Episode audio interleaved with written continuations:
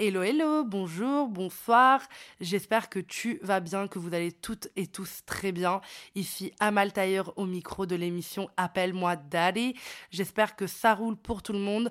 Euh, posez-vous, enfin en tout cas, posez vos oreilles. Offrez-moi une partie de vos oreilles parce qu'aujourd'hui on va parler d'entrepreneuriat et c'est pas anodin parce que j'en parle suite à ma journée de hier. Euh, comme vous avez vu, enfin comme vous savez, je fais un calendrier de l'avant où je sors bah, des podcasts euh, tous les jours jusqu'au 24 décembre. Et euh, je ne savais pas, les sujets, je ne les mets pas spécifiquement à l'avance. J'ai un fichier, comme tout bon entrepreneur et entrepreneuse qui se respecte, avec toutes les idées qui me viennent un peu n'importe quand. Et du coup, j'ai plein d'idées de podcasts et j'en sélectionne bah, le soir, ou bien j'en ai qui me viennent comme ça, oh bah tiens, aujourd'hui j'ai vécu ça, j'ai envie d'en parler. Et ça, c'est typiquement le genre de podcast qui vient qui est le résultat d'une journée de merde. Parce que bah, je trouve qu'on doit parler d'entrepreneuriat et euh, on entend souvent bah, les échecs, euh, les trucs, euh, machin, mais on visualise pas trop bien ce que c'est. Et ben moi, hier, j'en ai exactement vécu un. Euh, d'ailleurs, euh, voilà, c'est dans l'entrepreneuriat, t'en vis pas mal des échecs, il faut le savoir. C'est vrai qu'on va mettre des postes plutôt quand on réussit des trucs parce que en vrai, c'est ça qu'on a envie de se rappeler. Enfin, moi, pour ma part, quand je partage des trucs positifs, c'est parce que c'est ça pour moi qui a marqué vraiment mon histoire. C'est pas les noms ou les euh, ou les ou les échecs que j'ai pu avoir. voilà, peu importe. Et c'est vrai que, voilà, et puis parfois, bah, des échecs, à un certain moment, on ne les vit pas comme des échecs. C'est-à-dire que moi, quand j'ai commencé à faire mes conférences et qu'il y avait 30 personnes, J'étais en mode, bon, bah c'est cool. Je sais qu'un jour, il y en aura plein. Mais euh, là, aujourd'hui, il y en a 30 et c'est déjà bien. Il faut commencer quelque part. Donc, il y a des échecs, entre guillemets, qui pour moi ne le sont pas vraiment. Mais euh, même s'il y a des personnes où je vais voir des autres entrepreneurs à ce moment-là qui avaient euh, genre des milliers de personnes à leur conférence, je savais qu'un jour mon tour viendrait. Et comme vous le savez, si vous suivez bien, il est arrivé avec mes autres conférences. Donc voilà, c'était trop cool. Mais hier, j'ai fait face à un échec dû, bah, en fait, à des facteurs externes, j'espère. Et euh, du coup, en fait, je me suis encore une fois confrontée à bah, ce, mur parfois qui est l'entrepreneuriat, de t'as prévu tout ton truc parfait, mais en fait, il y a un autre truc que tu ne peux pas contrôler. Parce que, à différence de ce qu'on croit dans l'entrepreneuriat, on contrôle très peu. Et euh, du coup, voilà, hier, euh, euh, hier j'ai vécu un peu, enfin moi, ce que je vis comme un échec. En tout cas, à chaque fois que je vis un truc comme ça, genre un échec ou un truc que je vis mal, eh bien, je vais me braquer pendant 24 heures. Donc, c'est ce que j'ai vécu aujourd'hui. Ma mère m'a supporté. Euh, m'a. Euh, elle était vraiment au point de me dire Tu veux pas que je t'achète un test de grossesse là? T'as l'air vraiment de mauvaise humeur. Je suis en mode Non, mais j'en peux plus aujourd'hui, je veux parler à personne. Du coup, bah, aujourd'hui, j'ai genre badé all day.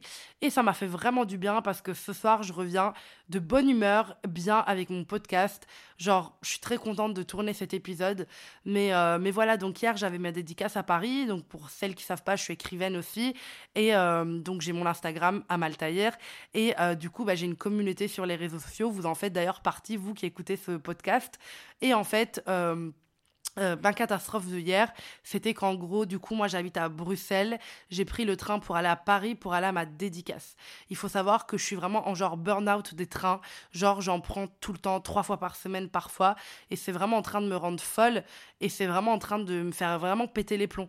Genre, je sais que c'est que 1h20, mais je suis vraiment en train de devenir folle, de genre aller à Paris, aller à un point B et ne jamais vraiment découvrir la ville, et être tout le temps pressée, stressée, et connaître le Thalys mieux que ma mère Enfin, je suis vraiment aigrie des trains, tu vois. Mais hier, c'était vraiment une journée importante pour moi. C'était une dédicace. J'allais rencontrer, du coup, les personnes qui, euh, bah, qui euh, ont, lu ou en tout cas vont lire mon livre. Et euh, du coup, bah, on a mis des tickets et franchement, il y a des centaines et des centaines et des centaines de tickets qui ont été pris.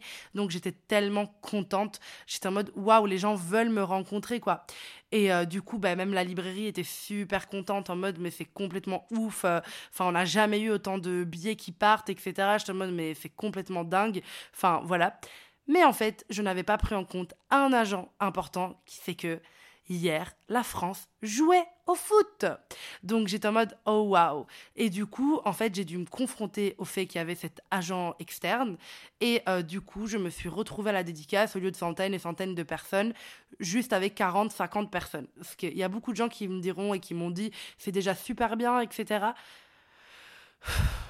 Je l'ai trop mal vécu genre je l'ai vraiment très très mal vécu. Donc je voyais qu'il y avait avec moi il y avait Fatima donc mon assistante et Angèle une de mes meilleures potes. Et les deux vraiment mettaient toute leur âme pour euh, me reconforter. C'était un peu genre Fatima qui est en mode mais non c'est rien je te jure. Et Angèle qui était en mode mais oui t'inquiète mal. Et je voyais dans les yeux d'Angèle comme c'est une de mes meilleures potes elle me connaît.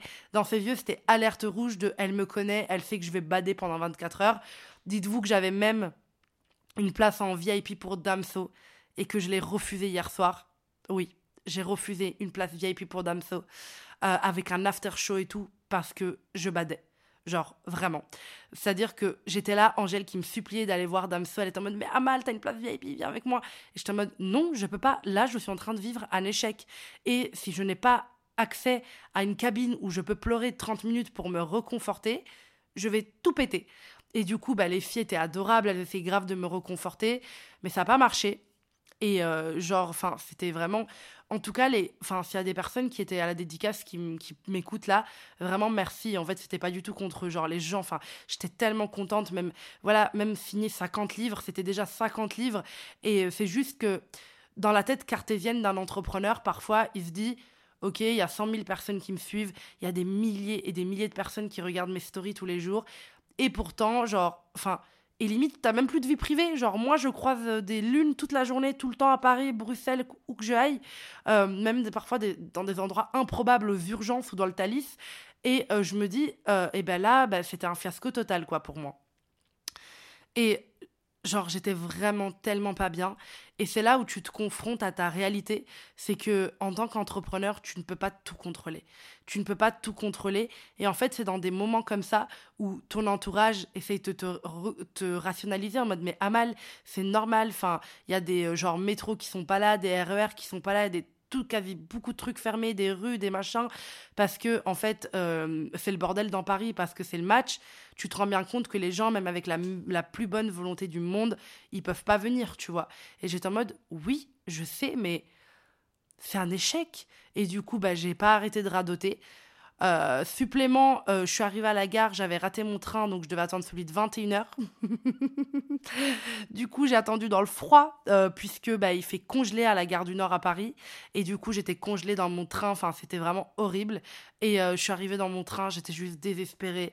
J'avais des talons, du coup, je sentais plus mes pieds. Du coup, j'ai enlevé mes bottes. Et le mec à côté me regardait en mode Pourquoi t'enlèves tes bottes? Et j'étais en mode Pourquoi tu vas appeler la police si j'enlève mes bottes? Enfin, j'étais genre saoulée. Et puis je suis arrivée, euh, puis je suis arrivée, euh, puis je suis arrivée chez moi à Bruxelles. Je ne sais pas pourquoi. La Belgique ne joue pas, absolument pas. Je suis même pas sûre qu'on ait une équipe de foot. Et malgré tout, eh ben, euh, il y avait plus de taxi. Donc il y avait plus rien qui marchait à Bruxelles. Tout était fermé. La police avait fermé plein de rues pour les matchs. Donc j'étais en mode mais quoi? Mais pourquoi? Donc bref, c'était très très très frustrant. Je suis arrivée chez moi à minuit. Genre vraiment c'était trop triste. Je suis descendue du taxi que j'ai squatté. Genre j'ai squatté le taxi d'un monsieur qui genre euh, était là, j'ai squatté son taxi, je lui ai dit "Monsieur, vous allez où? Il m'a dit genre un truc avenue Louise qui est pas loin de chez moi pour les Belges." J'étais en mode "Ah, I can come with you like I'm gonna die." Genre j'étais en mode "S'il vous plaît, pour moi avec vous. Et il était en mode, yes, comme. J'étais en mode, oui, parce qu'il n'y y aura pas de taxi avant 20 minutes. Je ne peux plus. Je ne peux plus, monsieur. Il était en mode, ok, viens. Du coup, bah, on a pris le taxi ensemble et j'étais tellement fatiguée que je ne l'ai même pas dragué alors qu'il était beau. Il venait de Londres et il était corporate. Donc, c'est genre littéralement le prince arrive version Google Drive. Et j'étais en mode, Bon, euh, je peux pas vous draguer là, monsieur I can't. Genre, je suis trop fatiguée émotionnellement. Je suis arrivée chez moi et j'étais désespérée. Je suis sortie du taxi, j'ai levé la tête et j'ai vu ma mère qui était à ma fenêtre en mode oh, mon petit cœur. J'étais en mode oui. Genre, vraiment, j'étais juste désespérée. Pour moi, c'était un, un, échec en fait. J'étais en mode, mais c'est juste trop malheureux pour moi en fait que voilà, ça soit tombé là. Après, enfin tout le monde me dit oui, mais le match et tout, mais je me dis, ça se trouve, les gens m'aiment pas, enfin, je comprends pas, mais en même temps, ça pourrait pas, enfin, dans le sens où j'étais en mode, c'est trop triste, quoi, parce qu'il y a tellement de, de, de lunes derrière moi et je les croise tous les jours que je me suis dit, ok, c'est peut-être vraiment le match, mais dans tous les cas, moi, je le vis comme un échec. J'ai rêvé de ça toute la nuit. J'ai rêvé que j'étais en dédicace. Enfin, bref, j'étais folle. Et, euh, et franchement, ça m'a rendu super triste parce que je me suis dit, bah, je sais pas, c'était juste la réalité d'entrepreneur. Tu te prends un mur tu, tu, ton rêve, c'est la chose la plus importante pour toi, mais tu n'es pas la chose la plus importante pour tout le monde. Donc voilà, parfois tu crois beaucoup en ton truc, tu as vraiment envie de reprendre un message, tu as vraiment envie de porter des valeurs, mais il y a des choses plus importantes que toi en tant qu'entrepreneur. Et du coup, comme toi, ça te paraît tout ton monde, et ben parfois tu t'écroules et c'est comme ça. Donc voilà, c'était un peu, euh, c'était un peu bof. Hein. Mon, mon, mood, il était un peu bof. Et du coup, j'étais en mode OK. Mais euh, ce qui, pour moi, était vraiment important de transmettre aujourd'hui, c'est que OK, j'ai vécu un échec hier qui, pour moi, était difficile. J'en ai vécu un autre euh, il y a même pas deux trois semaines, un magazine avec qui je devais faire un article que bah, j'aimais bien. C'est quand même dans le top 3 qui m'a dit que j'étais absolument pas leur style. Genre, en gros, trop grosse et trop rebeu. Mais je me suis dit, ben en fait, je m'en fous. Genre, aujourd'hui, tu me dis non, mais enfin, moi, mon mindset depuis toujours, et je repense toujours à ce que ma grand-mère me disait, c'est que des non, t'en auras, des refus, des échecs, t'en auras. Mais ce qui est important, c'est de savoir casser cette porte. Et ça, c'est vrai. C'est que si on te dit non, tu vas aller chercher un oui et tu vas l'arracher. Et c'est vrai que pour moi, c'est tellement vrai. Genre, tout ce que ma grand-mère m'a appris, c'est ce qui m'a construit dans mon mindset. Et euh, sinon, pour parler, voilà, on a parlé, ça fait une heure qu'on parle de mon échec. Merci de m'avoir écouté. Je pense que je vais mieux le vivre et, euh, que voilà, aujourd'hui, j'ai eu beaucoup de messages de Lune qui n'étaient pas là hier, qui s'excusaient et qui m'expliquaient que le match était vraiment inévitable. Ce qu'en fait, je comprends et je veux pas me permettre de dire qu'elles doivent venir pour moi. Mais c'est vrai que j'étais juste en mode trop triste. Mais c'est comme ça. Comme je l'ai dit, ton rêve est tout ton monde, mais tu n'es pas le monde de tout le monde. Et encore heureux, enfin bien sûr. Mais c'est vrai que c'était difficile et que, en fait, du coup, j'en parlais avec le libraire et il me disait que ça arrivait tout le temps. Même genre, euh, euh, la meuf qui a écrit Harry Potter, apparemment, bah, ça lui était arrivé dans ses débuts. Elle avait tweeté par rapport à ça. Alors certes, bien sûr, mais c'est quand même genre, waouh, t'es quand même en mode, ok, peut-être que ça arrive à des plus grands, mais dans tous les cas, c'est difficile de vivre ça là maintenant. Mais euh, voilà, enfin, ça, je vais pas abandonner, mais c'est juste que voilà. Mais en tout cas, j'en ai appris des choses dans l'entrepreneuriat. Et euh, c'est que, bah, notamment, comme je viens de vous donner cet exemple, c'est qu'on ne peut pas tout contrôler. On a l'impression, mais c'est qu'une impression. On ne contrôle pas tout dans l'entrepreneuriat. Et c'est pour exactement cette raison que pour moi, la première clé de réussite d'un entrepreneur, une entrepreneuse, c'est l'authenticité.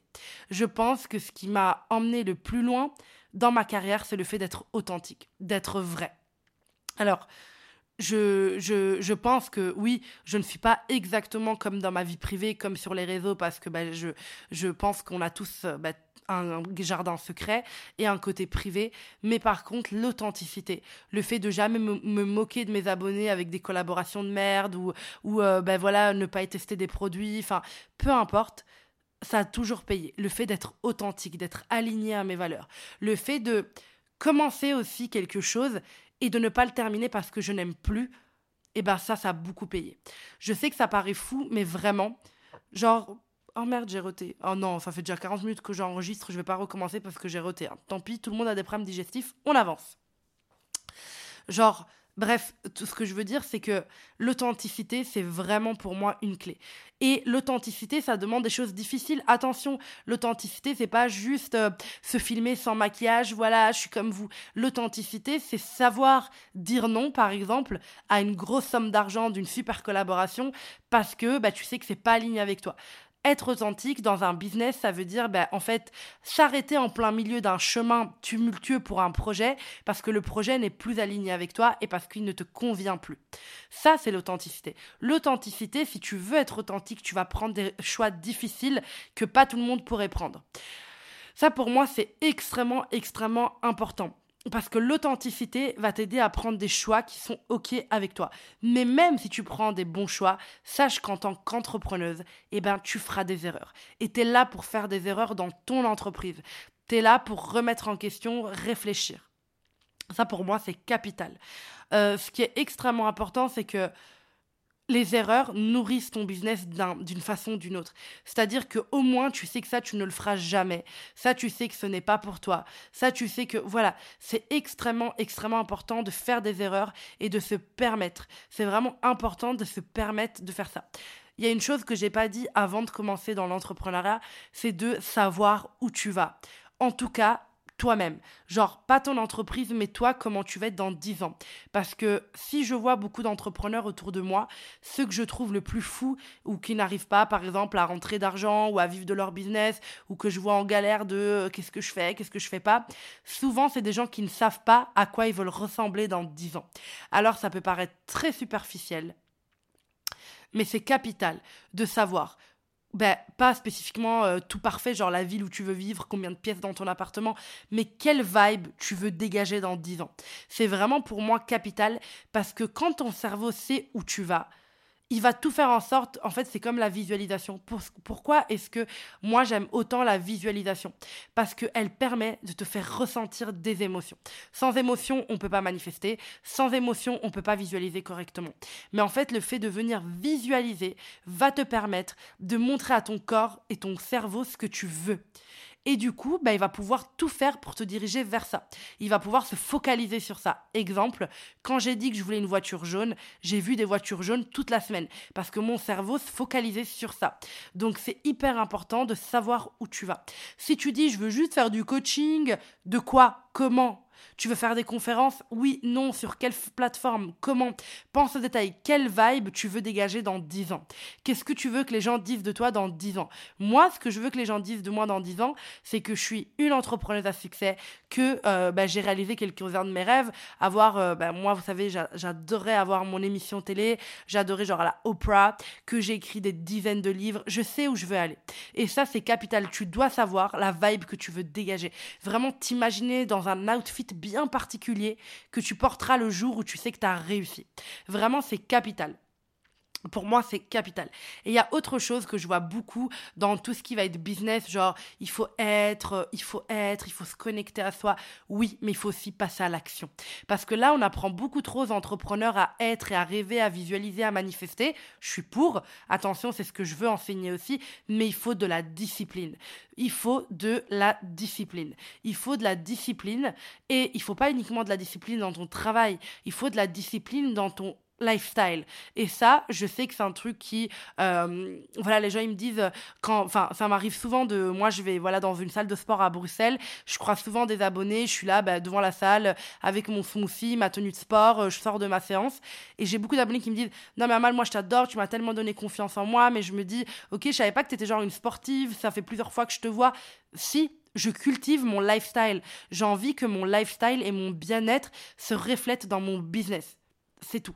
C'est capital. Donc là, on n'est pas en train de parler d'un lifestyle de surménage, de hostel culture, genre en mode se réveiller à 4 heures du matin. On n'est pas du tout dans ça. On est dans prends soin de ton bien-être. Ça veut dire que si tu peux déjà aller chez le psychologue une fois toutes les deux semaines, c'est très bien pour toi et pour ton business. Genre pour moi, ça, c'est vraiment les choses importantes.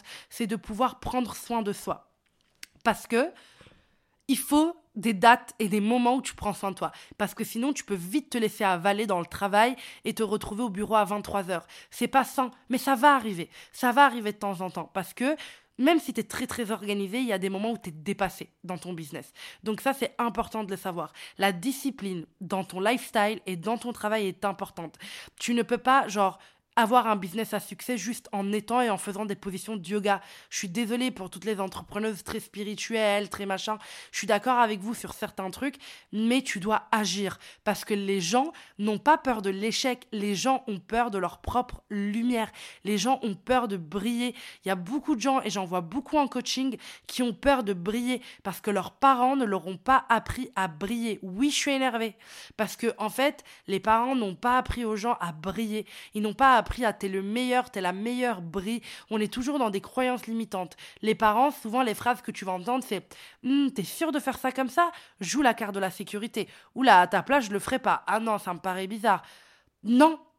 Et ça, ça fait que les gens ont peur de leur propre réussite. Donc ils ont des rêves qui brûlent en eux et ils les gardent en fait dans leur petit tiroir parce qu'ils ont peur. Ils ont peur de ce que les gens pensent, soit les gens dans leur milieu, comme moi quand j'ai fait des études de sage-femme.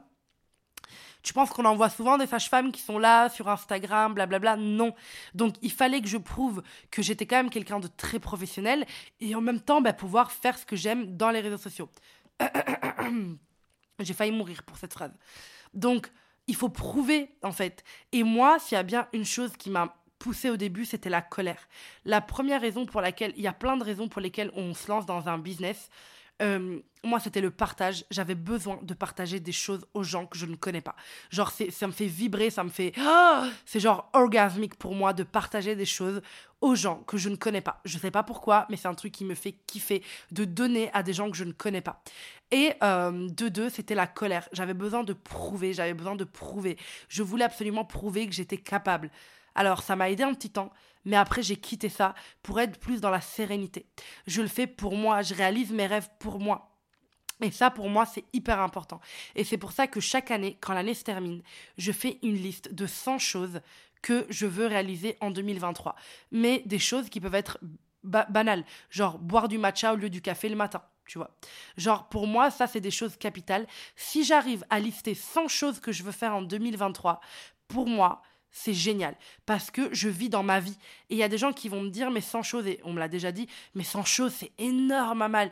Oui, parce que tu ne vis tu te rends compte, genre pour toi, écrire 100 trucs sur toi, c'est difficile. Ça fait 30 ans que tu vis avec toi-même, ça fait 25 ans que tu vis avec toi-même. Tu dois bien savoir ce que tu veux l'année prochaine. Tu veux plus te balader, tu veux adopter un chat, tu veux réaliser quel rêve, comment, quelles sont les 100 choses que tu veux réaliser en 2023 c'est hyper, hyper important pour moi. Genre, c'est ça, c'est typiquement le genre de truc qu'il faut faire quand t'es bien en pleine ovulation de prendre ton papier, ton carnet et d'écrire les 100 choses que tu aimerais faire en 2023. C'est capital. Je pense que tout ça, c'est vraiment, vraiment, vraiment important. Et euh, je pense aussi qu'il y a vraiment tout ce côté spirituel de manifestation, de loi de l'attraction qui sont genre capitaux. Personnellement, je l'ai vu même avec des partenariats, des collaborations. Comme vous savez, j'ai une casquette dans le milieu de l'influence. Et à chaque fois qu'il y a un truc qui ne se fait pas, il y a un truc mieux derrière. Et surtout quand tu arrives, en fait pour moi, attendez, genre vous voyez, à un moment donné, j'arrivais pas à passer le cap des 100K sur Instagram et j'étais un peu en mode mais pourquoi quoi, je comprends pas.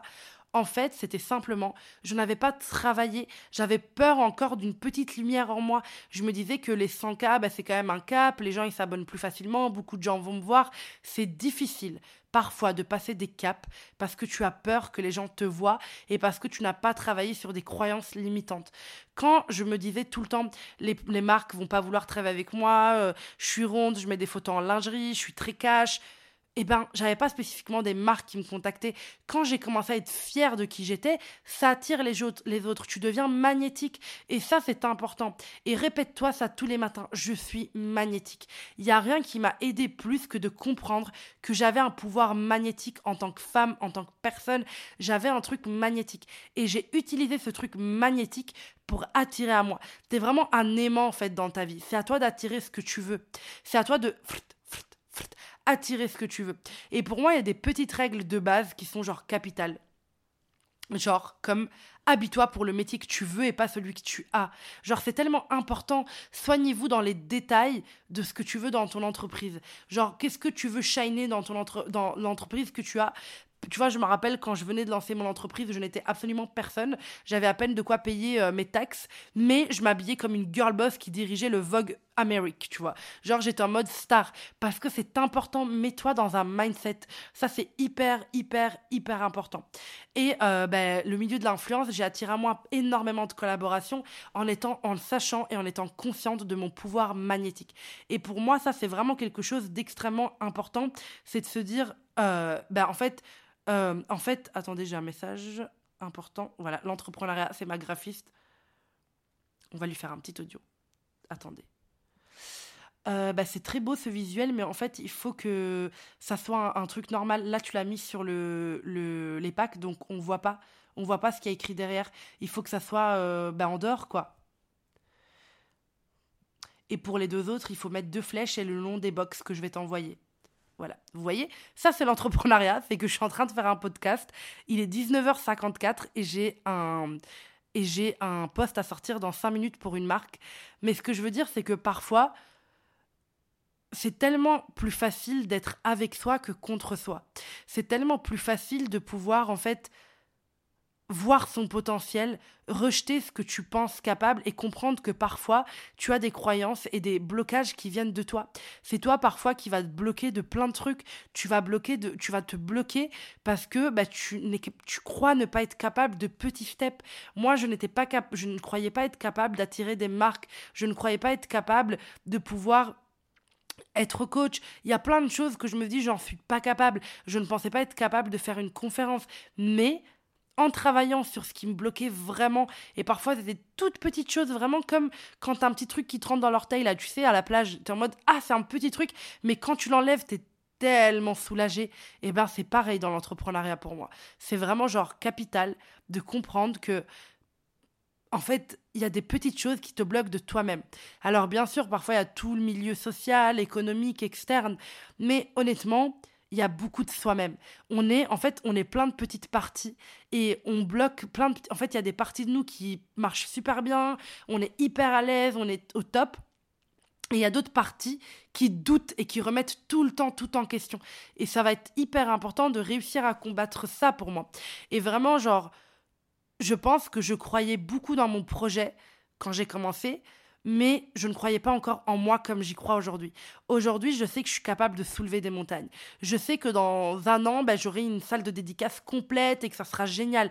Je le sais parce que je l'ai déjà fait, parce que je sais que je suis capable de me battre pour mes rêves aujourd'hui. Je sais que je suis capable de dire, ok, là ça s'est passé comme ça. Je vais passer euh, toute la journée aujourd'hui à me morfler sur mon sort, mais aujourd'hui à 19h, je serai en train de tourner mon podcast pour transmettre aux gens le fait que, ok, on a l'impression que c'est un échec, mais ce n'en est pas vraiment un.